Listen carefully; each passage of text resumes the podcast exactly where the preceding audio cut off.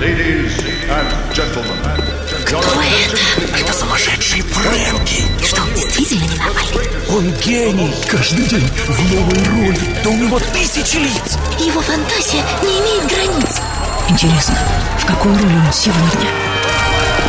Ladies and gentlemen, Silver Rain Radio с гордостью представляет Фрэнки Шоу. Прямая трансляция из сумасшедшего дома. Мистер Фрэнки представит вам одну из ролей своей звездной коллекции. Ваша задача угадать, какую? На нашем автоответчике вам нужно оставить свое имя, имя роли, в которой, как вы думаете, проснулся Фрэнки сегодня утром, и свой контактный телефон. Номер моего автоответчика 783 0097. Ladies and gentlemen, пожалуйста, сделайте погромче ваши радиоприемники или придвиньтесь поближе и замрите. Вот он, самый необъяснимый феномен в современном мире. Существо, которое каждое утро просыпается в новом теле, в новой роли и под новым именем. Конечно же, это безумие, скажет кто-то. Нет, это абсолютно нормально, скажет кто-то другой. Нет, этот человек, несомненно, герой нашего времени, задумается третий. Итак, дамы и господа, впервые в истории шоу-бизнеса легендарное лайв-шоу от создателей «Серебряной калоши». Люди, смотрите, вот он, Фрэнки.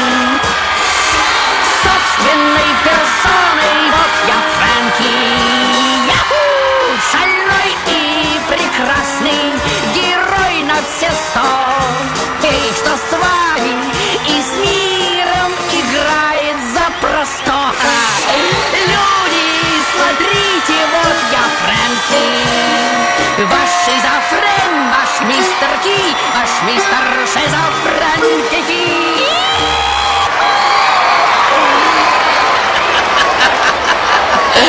Приветствую вас, дорогие мои люди. Спасибо. Спасибо.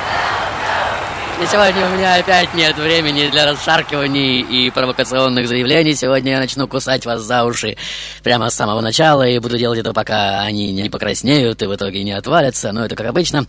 И вы не погрузитесь... Э, и не погрузитесь... в полную, то есть абсолютную тишину и молчание. Маэстро, э, вы уже что-то заготовили, я вижу. Будьте добры, начинайте, ведь я уже на сцене, как все видят. О, великолепно.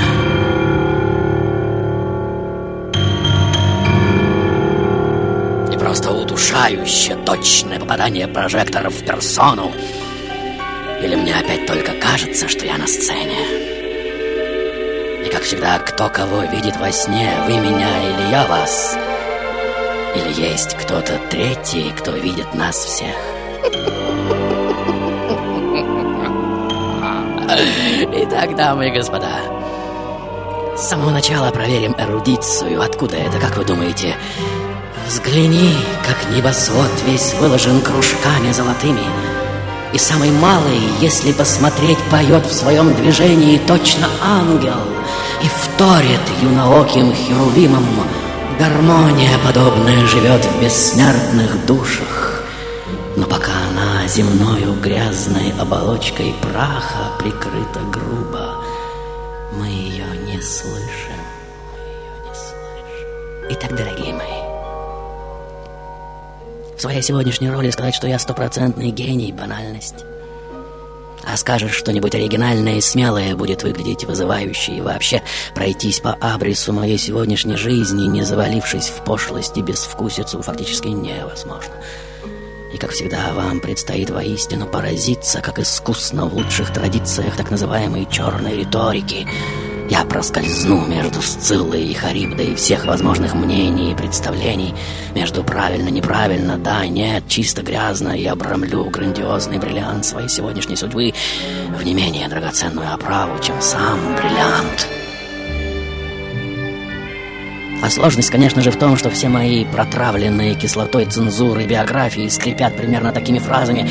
С раннего детства он горячо любил родную природу и протяжные лирические напевы рыбаков. А-а-а! Не знаю, как вас, меня просто тошнит от всего этого. Одним словом, такой стерильной со всех сторон вылизанной биографии мне еще не приходилось просыпаться, уж поверьте, читая все эти жития, можно даже подумать, что я и не человек вовсе, а некий ангелоподобный полуфабрикат, по коже которого лоснится елей, и, глядя на меня, только и можно исходить слезами умиления. Правила игры, призы, способы восприятия и взаимодействия, а также сдвига точки сборки в ту или иную сторону прежнее, мой легендарный альбом «The Best From Ya» 73 лучшими программами выигрывает первый, правильно назвавший имя моей сегодняшней роли, но, возможно, исключение, как вы знаете, и самый бесшабашно колоброжный, осыпавший меня с ног до головы своей творческой невозможенкой, тоже получит по ушам моим увесистым и на сто процентов культовым диском. Прошу также тех, у кого диски уже есть, звонить ближе к концу шоу, чтобы пропустить вперед тех, у кого их еще нет. Шоу-тайм, дорогие мои.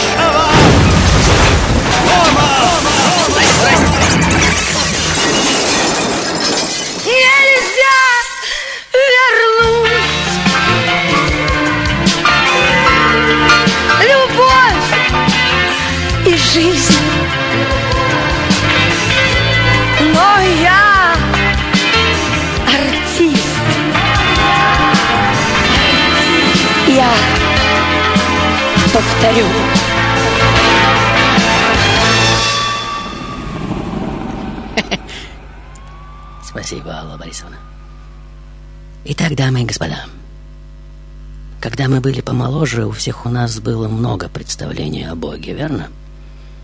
И о том, как он запустил Вселенную, и о его ориентации, кстати.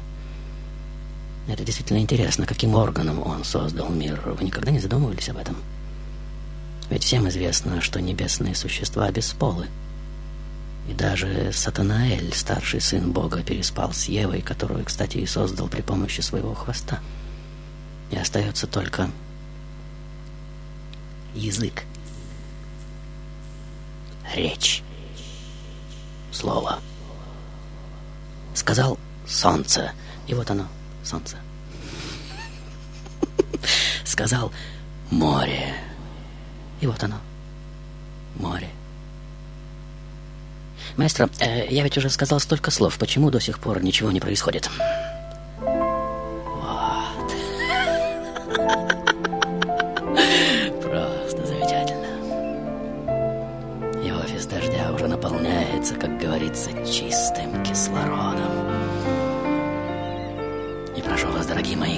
Дышите, дышите полной грудью. И даже когда у вас кругом пойдет голова, пожалуйста, не останавливайтесь, когда еще в нашем загазованном мире вам удастся подышать чистейшим кислородом.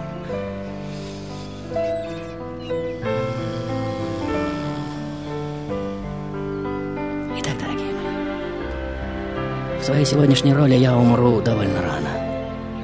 И до сих пор нет единодушного мнения, как все-таки это произошло. Версия номер один в цепочке огромного количества версий — это самоубийство. И вся моя сегодняшняя история, прежде всего история расследования причин этого странного, очень странного решения, я, как вы понимаете, совсем не случайно приоткрыл эту основную, как кажется, деталь моего сегодняшнего портрета с самого начала. С другой стороны, я немного теряю. Мало ли гениев пришли к необходимости уйти из жизни раньше положенного срока, верно? Но вернемся к самому началу. Итак, дорогие мои, вот он я. Ребенок, что вырастает в атмосфере невероятной родительской любви. И вот уж кому грех жаловаться на то, что был недолюблен, недоласкан, и именно этим, мол, оправдано все мое творческое рвение и служение так называемому высокому искусству.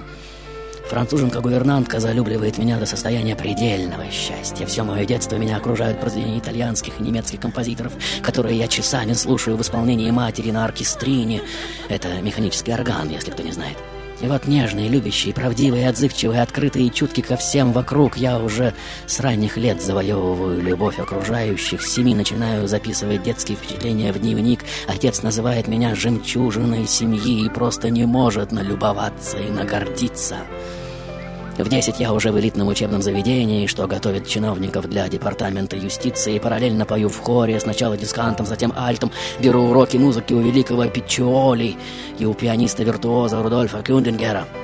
В 12 легко фантазируя, играю на фортепиано не хуже своих замечательных учителей. В 16, обладая жизнерадостным складом характера, беспечно провожу время. Никто не подозревает, что в недрах моей ранимой скромности таится невероятной мощи талант что уже пробивает, кстати, себе дорогу через асфальт жизненных обстоятельств. И вот, несмотря на довольно скептическое отношение родственников к моему намерению, ведомый каким-то глубинным зовом, я все же решаюсь поступить в консерваторию, самокритично говоря при этом, ну, с Моцартом мне, может быть, и не сравнится, папа, но я уверен, вы будете гордиться родством со мной, вот увидите. Конечно же, в те годы это мое заявление вызывает у отца только горькую усмешку. Он, конечно же, знает о законах жизни гораздо больше, чем я. Но что-то очень настойчивое уже шепчет мне изнутри. Делай то, что любишь, делай то, что любишь, делай то, что любишь. Ваши версии, дорогие мои.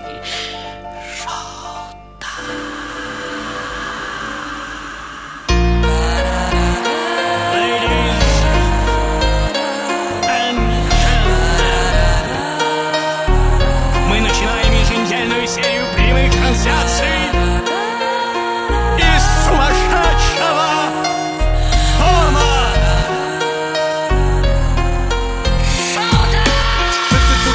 from the dark.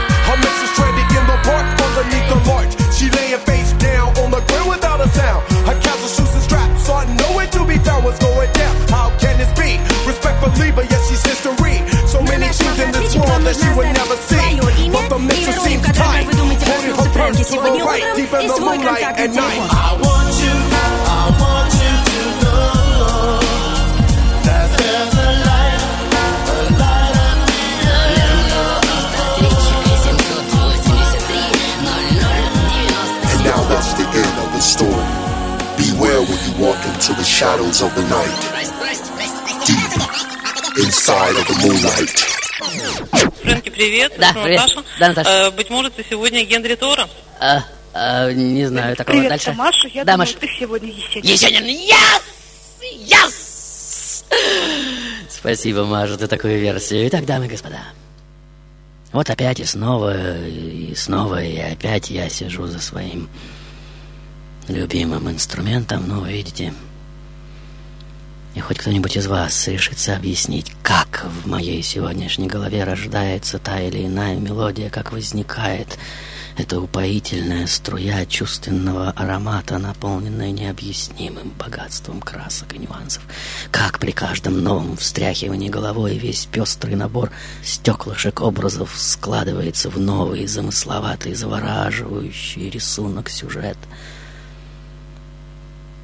И вы, конечно же, уже слышите эту невероятной красоты мелодию.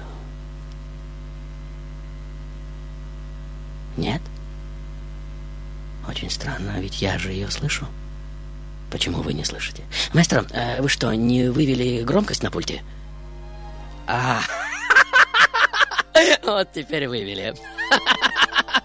Или вы думаете, что все, как и мы, могут слышать музыку, что скрывается в других людях невооруженным ухом?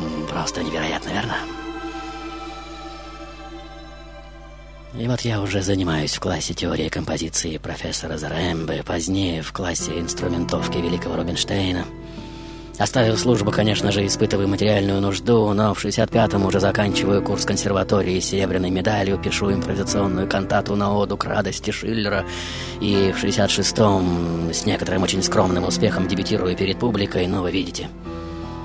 И широкая эрудиция, гиперразвитая чувственность, необычайная инкрустированная техника и, самое главное, умение слышать музыку мира, как кажется, каждой порой своей кожи, даже при невыведенном микшере, уже привлекают ко мне всеобщее внимание. Мое трудолюбие кажется просто неисчерпаемым. Без творчества я не могу прожить ни дня. Одна музыкальная мысль сменяется в моей голове другой. И можно сказать, что глубинный творческий процесс на протяжении кипучей 28-летней композиторской деятельности не остановится во мне ни на минуту, причем даже во время сна.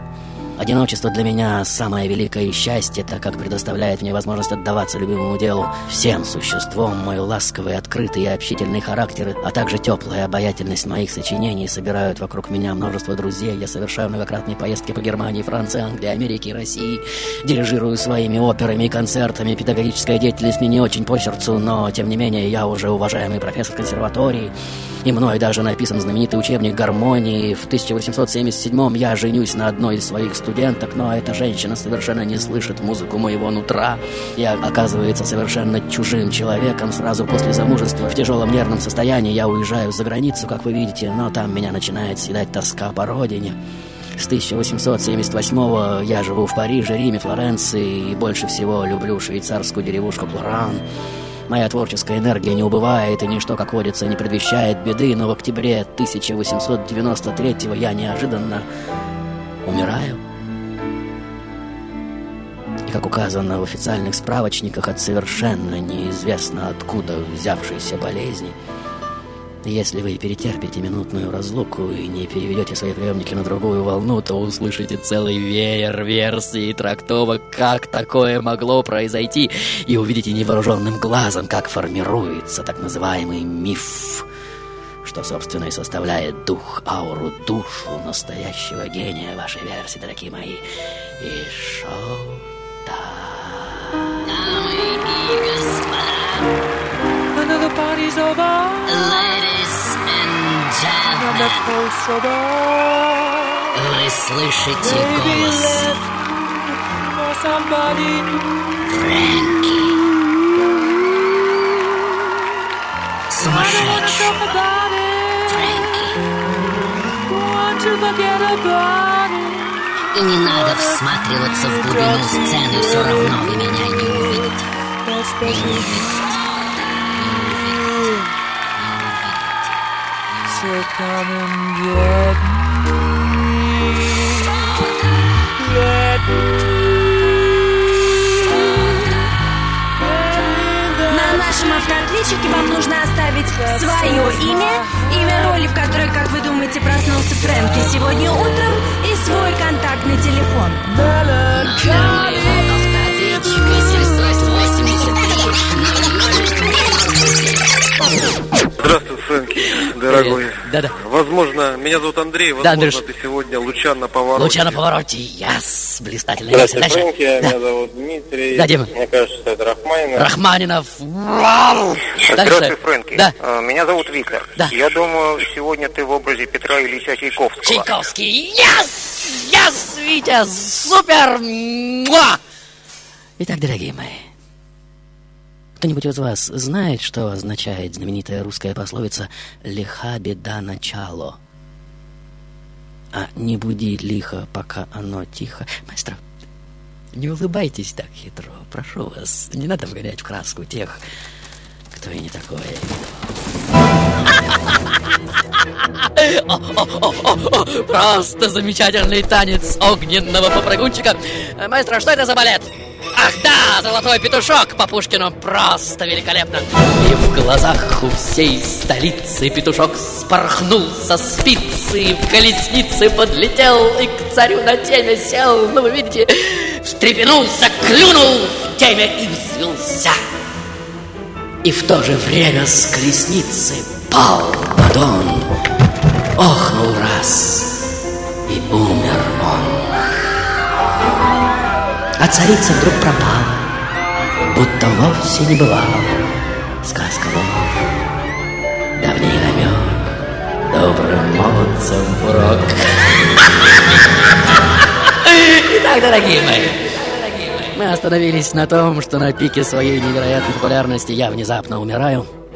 И совершенно непонятно от чего. За несколько дней блистательно дирижируя одной из своих лучших симфоний, невероятный успех, и вдруг бац, и умираю. И вот вам версия number one. Мой столь внезапный уход нерасторжимо связан с так называемыми повседневными подробностями моей крайне одинокой и далеко не безгрешной жизни, как выясняется.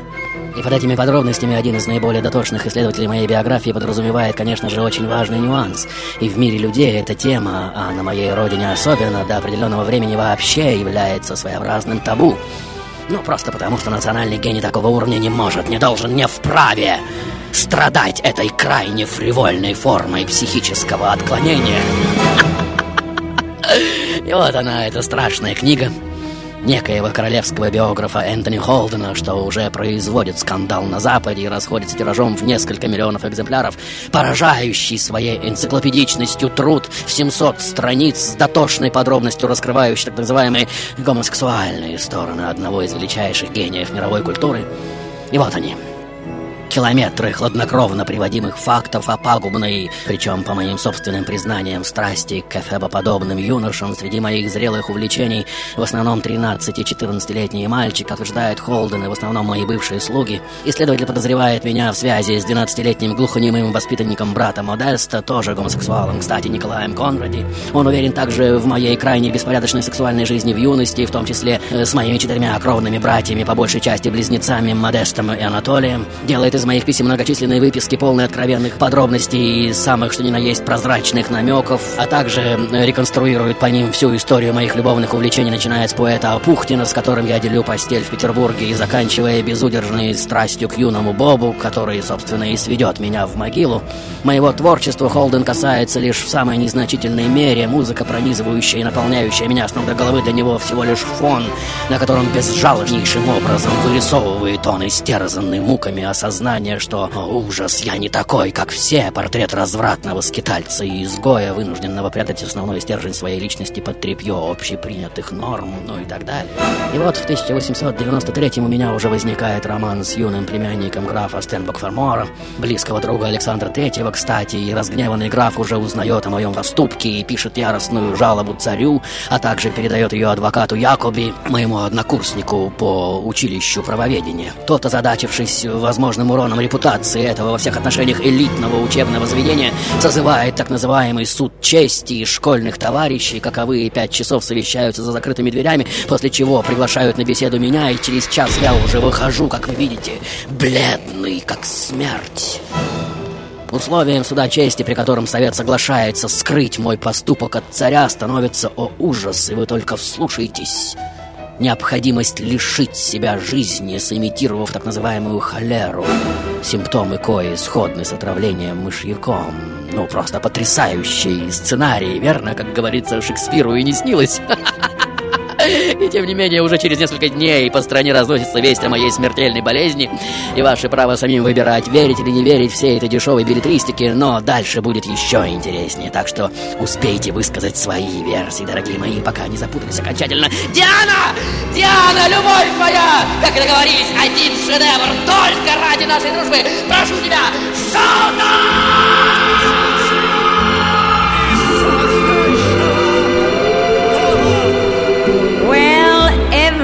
Everybody loves somebody sometimes. Everybody falls in love somehow. Something in your kiss just told me my sometime is now.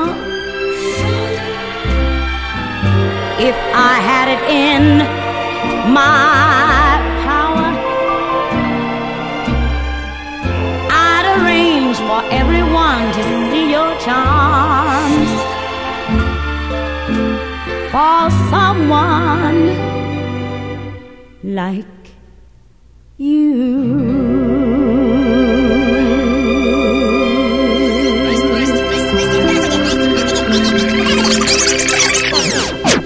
Фрэнки, э, давно тебе не звонила, даже соскучилась. Я думаю, ты сегодня Сергей Рахманинов. Рахманинов, великолепно, спасибо огромное. Дальше. Наталья. Да, Наташа, слушаю внимательно. Мендельсон. Мендельсон, yes! Наташа, yes! Дальше. Это Галя Да, Галя. Из Барнаула. роли Петра Ильича Чайковского. Одного из моих самых любимых композиторов. Спасибо, Галя. Итак, дорогие мои, чего только не существует в мире, верно? И чего только люди не привносят в него своим страстным воображением, пытаясь проникнуть в мотивации великих творцов. Существует, например, точка зрения, что и Дантеса привлекала совсем не жена Пушкина, но сам Пушкин. Возможно, вы слышали об этой потрясающей идее. И что гибель Александра Сергеевича окружена гораздо, гораздо, гораздо более глубокой тайной, чем всем нам известно. И национальный гений такого уровня, конечно же, не может, не должен, не вправе страдать этими крайне фривольными формами психических отклонений. Но Пушкин ведь сам спровоцировал Дантеса, вы знаете об этом? Во всяком случае, есть версии продвинутых психологов, что в Евгении Онегине Ленский и Онегин определенно влюблены друг в друга – Возможно, кстати, вы тоже это замечали. Еленский сам напрашивается на смерть, ибо это единственный выход для человека чести, не могущего справиться с жестокими нравами своего времени, запрещающими быть таким, какой ты есть. Я очень точно, кстати, отражу этот конфликт в своей одноименной опере. Перед дуэлью Ленский и Онегин поют дуэтом. Ну, вы помните, что могли бы быть друзьями, потом сближаются, и потом нет, нет, нет, нет, нет, нет, и... А, а, а, бог мой! Маэстро, что на вас нашло? Я же совсем даже не просил вас делать это. Бог мой, вы же мне брюхо прострелили.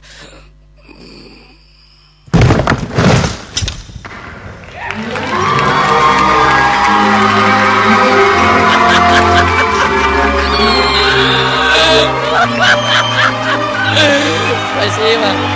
Спасибо. Хорошо получилось, верно? И кое-кто из зрителей даже поверил и замер в эмоции неподдельного ужаса. Нет, дорогие мои, это всего лишь сцена, игра, обман, театр. И вот я уже на поклоне. Спасибо. Спасибо, дорогие мои. Бог мой, сколько цветов. А вы слышали, например, что американцы нашли даже так называемый ген гомосексуальности? Но об этом как-нибудь в другой раз. И вот после смерти по мне уже прокатывается, как вы видите, так называемый каток цензуры. Мой архив весь перетасовывается, исчеркивается. Особо интимные места тщательно заштриховываются, множество писем просто уничтожены. Вторая волна цензуры — это годы советского режима, коммунистическая доктрина, согласно которой великий национальный гений не может быть гомосексуалистом, просто закатывает меня в асфальт. И в этом, несомненно, есть и доля истины. Гомосексуалист просто не может писать такую волшебную музыку. Или вы так не считаете? Хотя есть и другое мнение, что только гомосексуалист и может написать такую музыку. В любом случае, все издания советского времени не содержат даже намека на этот факт. Родина уже пропускает меня через мощные очистительные механизмы, как вы видите, вытравляя из моей судьбы малейшее упоминание или даже ассоциативные отсылки к этому диагнозу. И я уже выхожу из этого чудовищного аппарата идеальной мумией. Ну просто со всех точек зрения. Маэстро, маэстро, посмотрите, что у меня там чешется между лопаток. Что? Крылья! Итак, дорогие мои, если пристально вглядеться в тот факт, что моя гомосексуальность формировала и наполняла мою музыку, то его едва ли можно полностью отвергнуть, верно? Тем более, что прямая связь одного с другим в ряде случаев подкреплена моими собственными крайне недвусмысленными заявлениями. И, возможно, вы читали эти документы своими собственными глазами. И если не в моей переписке, то в огромном количестве статей, написанных на эту весьма пикантную тему. И может, благодаря именно такому откровенно жестокому взгляду я наконец и перестану быть ангелической иконой и заговорю с миром на нормальном человеческом языке, перестану походить на канонически страдающего от невыносимой боли и несправедливости мира гения, каким меня до сих пор подавали многочисленные музыковеды, вынужденные с конца 20 века перестраивать концепцию моего творческого наследия и заново интерпретировать мои музыкальные произведения, причем в гораздо более радостном и жизнелюбивом русле. Трам-тарарам. И кто-то, как вы слышите, уже говорит, что на самом деле я никогда не был страдальцем, но напротив позволял себе необузданные крайности и всяческие радости жизни и периоды моего художественного пессимизма отнюдь не связаны с так называемой трагической тоской от отсутствия в мире гармонии и бла-бла-бла, бла-бла-бла. И на самом деле у меня не было никаких причин кончать жизнь самоубийством. Моя смерть была просто трагической случайностью. Она притаилась в стакане холодной воды в форме эмбриона холеры. И выпив эту воду, я умер в течение нескольких дней, вот и все. И почему это не может быть до такой степени просто, как вы думаете? И как всегда, несколько минут для свободных ассоциаций, дорогие мои. Шоу-тайм. Шоу-тайм. Ladies and gentlemen, мы начинаем еженедельную серию прямых трансляций из сумасшедшего. Какой же роли он сегодня? Номер моего автоответчика 783 Алло, моя версия Да. Дягилев. Дягилев, телефон. Спасибо огромное. Дальше. Меня зовут Наталья. Да. Телефон 959. Ой, телефон в конце нужно 43. Это композитор Шуман. Тоже гей? А Интересно, дальше. Ференс Лист в нашем полку прибыло. Итак, дамы и господа. Почему все не может быть просто? Почему с тысячами обычных людей простота возможна, а в случае с гениями нет? М? И почему смерть для сотен людей моего времени, изобилующего подобными эпидемиями, кстати, может притаиться в стакане холодной воды в форме эмбриона холеры, а в моем случае нет? Маэстро, а вы принесли стакан воды? М, прекрасно. Э, Что вы замерли? Прошу вас, сделайте лицо попроще и не надо вот этих вот пушкинских. Постой, постой, ты выпил без меня?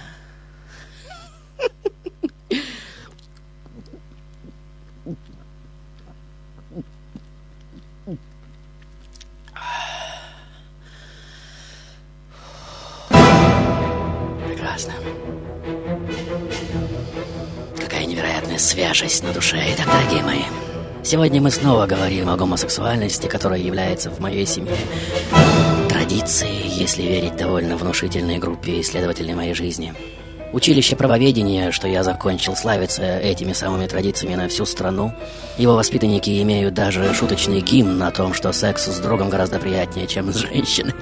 Возможно, вы слышали его. И даже скандальный случай, когда один старшеклассник поймал в Павловском парке младшего сотрудника, затащил его с помощью других товарищей в грот, избил и изнасиловал, не находит в училище адекватной реакции. Что же касается добровольных сексуальных связей, то на них тем более смотрят сквозь пальцы. В 1862 я вместе со своим любовником, поэтом Алексеем Апухтиным, оказываюсь замешанным в гомосексуальный скандал в ресторане «Шатан» и, по выражению Модеста, обесславлен на весь город. После этого я становлюсь максимально осторожным и замкнутым, и, желая подавить свою несчастную склонность и связанные с нею слухи, женюсь, но брак, как и предвидят все мои любовники, знающие меня гораздо лучше, чем я сам, заканчивается катастрофой, после чего я даже не пытаюсь больше иметь физическую близость с женщинами. Я знаю теперь по опыту, что значит переламывать себя и идти против своей натуры, какая бы она ни была, пишу я в дневнике.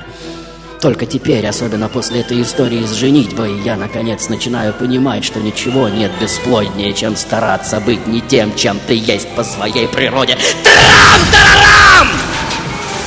С этого момента я никогда больше не увижу свою жену, хотя всю ее жизнь буду ее обеспечивать. Она умрет в 1917 году, последние два десятилетия проведя в приюте для умалишенных, возможно, вы знаете. Итак, дорогие мои, сегодня, как утверждают очень многие, я великий гей, который при всех трудностях своей жизни крайне жизнерадостен и вместе с тем предельно религиозен, и, возможно, даже вы слышали мнение, что гомосексуализм реальный или латентный это самая необходимая черта всех творчески ориентированных людей, и эту гипотезу, несомненно, выдвинули сами гомосексуалисты. Заметит сейчас кто-то из вас. Гетеро же ориентированные психиатры говорят обо мне, что я обладаю так называемым психостеническим тревожно-мнительным характером, и у таких людей имеются несколько доминирующих свойств. В первую очередь это постоянное самокопание в сочетании с самообвинениями и самобичеванием. Они все время анализируют свои поступки, видят их в мрачном свете и склонны преувеличивать собственные недостатки, раздувая их подчас до размеров вселенского порока. В моих многочисленных письмах едва ли не на каждой странице можно встретить фразы «мои пороки», «моя порочная натура», «я мерзкий», «я гадкий», «я недостойный», «я грязный» и так далее и тому подобное. И это постоянное саморасчесывание до крови, конечно же, не просто блажь, это одна из крайних форм патологии, как вы понимаете. Что касается моего самоубийства, гипотезы, что я сознательно выпил воды с холерным вибрионом, довольно нелепый способ уйти из жизни, согласитесь? Но, как утверждают современные психологи, среди психостеников самоубийца вообще нонсенс. Меня, напротив, преследует чудовищная тонатофобия, навязчивый ужас смерти. Я запрещаю в своем присутствии даже произносить это слово. От холеры, кстати, умерла моя мать. Э, Умерла буквально в одночасье, у меня на глазах. Мне было всего 14 лет. Чтобы избавиться от интоксикации, ее положили в теплую ванну, в которой она и умерла. Поэтому, когда я сам буду умирать от холеры, то категорически запрещу делать с собой то же самое. Есть даже свидетельство, что, преодолевая свой ужас смерти, я, тем не менее, часто посещаю морги и часами любуюсь на мертвецов, творцов и даже целую их. Что же касается моих гомосексуальных откровений в переписке, то их, как утверждают оппоненты гомосексуальной версии, можно прочесть и совершенно иначе, как метафоры творческого слияния и взаимопроникновения, но у вас, чтобы я сейчас не сказал, конечно же, будут свои версии на все эти счета. И помните, я совсем даже не обещал, что к концу шоу моя сегодняшняя загадка будет окончательно разгадана шоу-тайм, дорогие мои. Привет,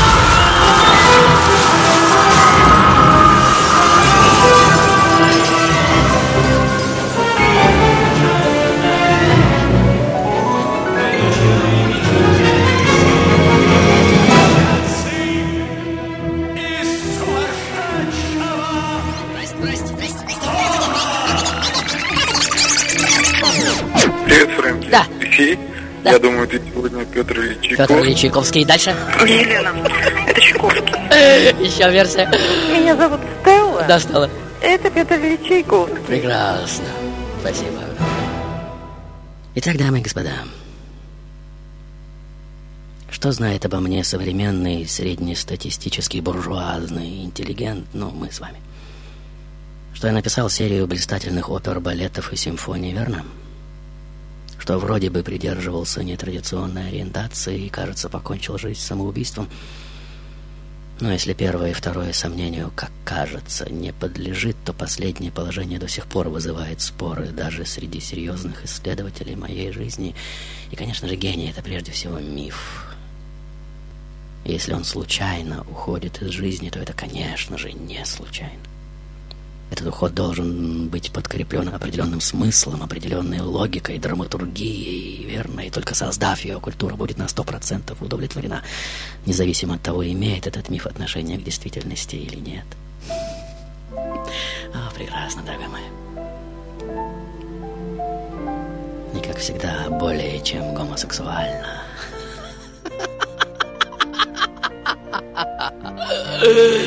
И как еще можно назвать слияние двух творцов в едином творческом порыве? И какая разница, что все это происходит только на уровне мысли, ведь мысль, как известно, материальна. Ну ты, Фрэнки, просто чудовищный демагог, скажет сейчас кто-нибудь из вас.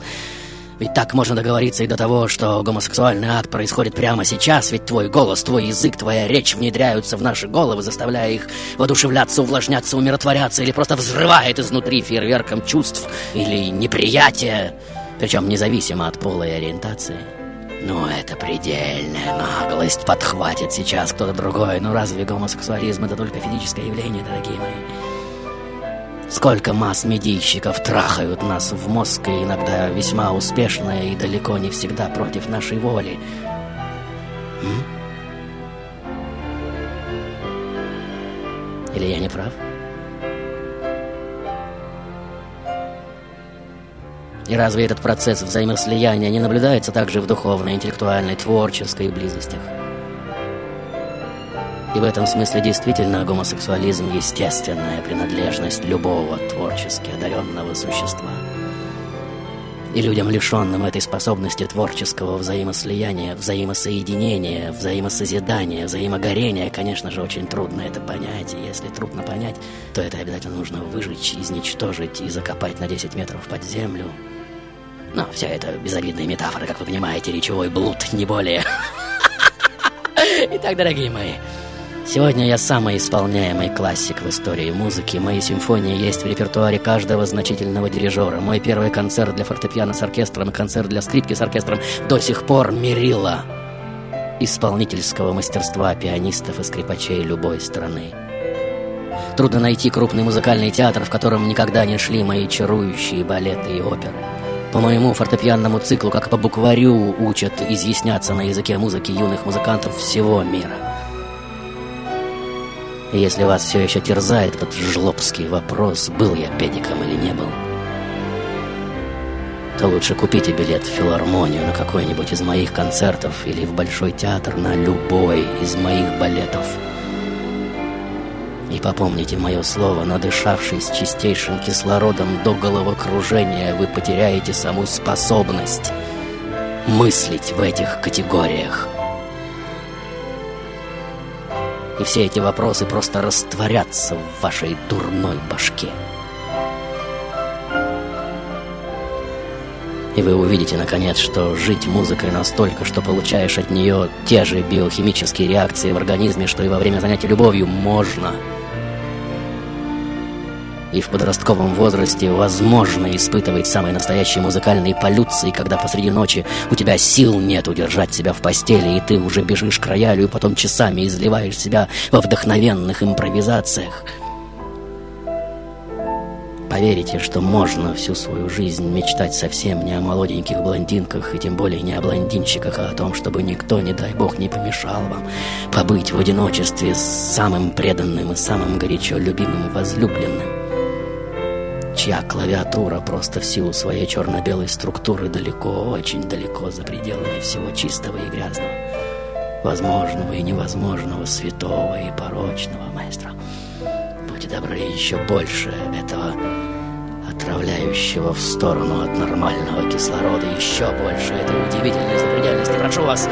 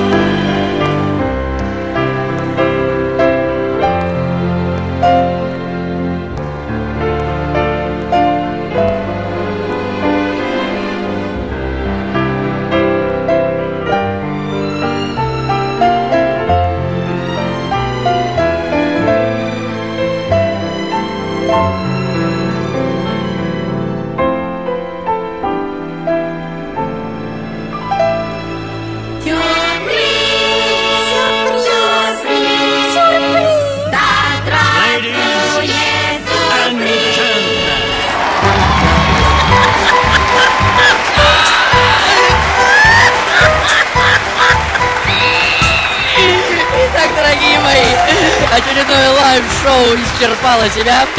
Слушаем автоответчик. Здравствуй, Фрэнк. Да. А, Меня зовут Вика. Да, Виктор. Я думаю, сегодня ты в образе Петра Ильича Петр Ильич Чайковский, я! Еще один звонок. Да. Да. Сегодня ты в роли Петра Ильича Чайковского. Галя из Барнаула. А, тоже призер. И еще один звонок, не призер, но просто звонок очень интересный. Ты, ты однозначно Петр Личайковский. Тут даже нет другого выхода. У этого человека диск уже есть, насколько я знаю. Поэтому призерами являются Виктор и Галя, конечно же, Петр Ильич Чайковский, дамы и господа. Яс! Маэстро, аплодисменты! Итак, дорогие Виктор и Галя, в качестве приза сегодняшней игры вы получаете от меня, конечно же, Серебряного дождя Great Hits from Frankie, легендарный диск с лучшими программами. 73 часа сплошного шока и потрясения, плюс бонус. Если ваше имя и телефон, дамы и господа, числится в списке призеров Фрэнки Шоу, вы можете приходить и требовать мой диск. Адрес Петровская-Разумовская, рядом 12 а метро Динамо, в ближайшую пятницу с 17 до 20. Э, По адресу frankie собака silver.ru я по-прежнему жду от вас ваши письма, поздравления и сценарии. Мои нижайшие благодарности Ане Шафран за просто гениальное, не больше, не меньше исполнение роли моего маэстро. И в этом смысле нас с вами, дорогой мой, никто не заподозрит в гомосексуальности. Теперь же, дорогие мои, представьте на сцене меня, скромно стоящего за дирижерским пультом. Ваше затаенное молчание и восторженное сердцебиение.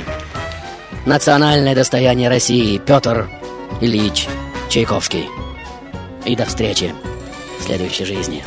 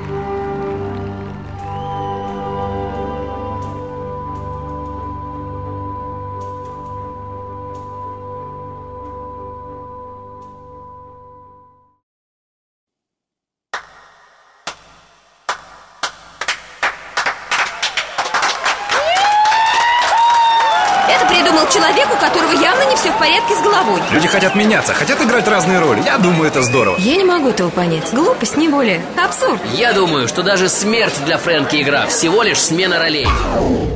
La commedia è finita. Ladies and gentlemen. Фрэнки Шоу на Сильвер Рейн Радио.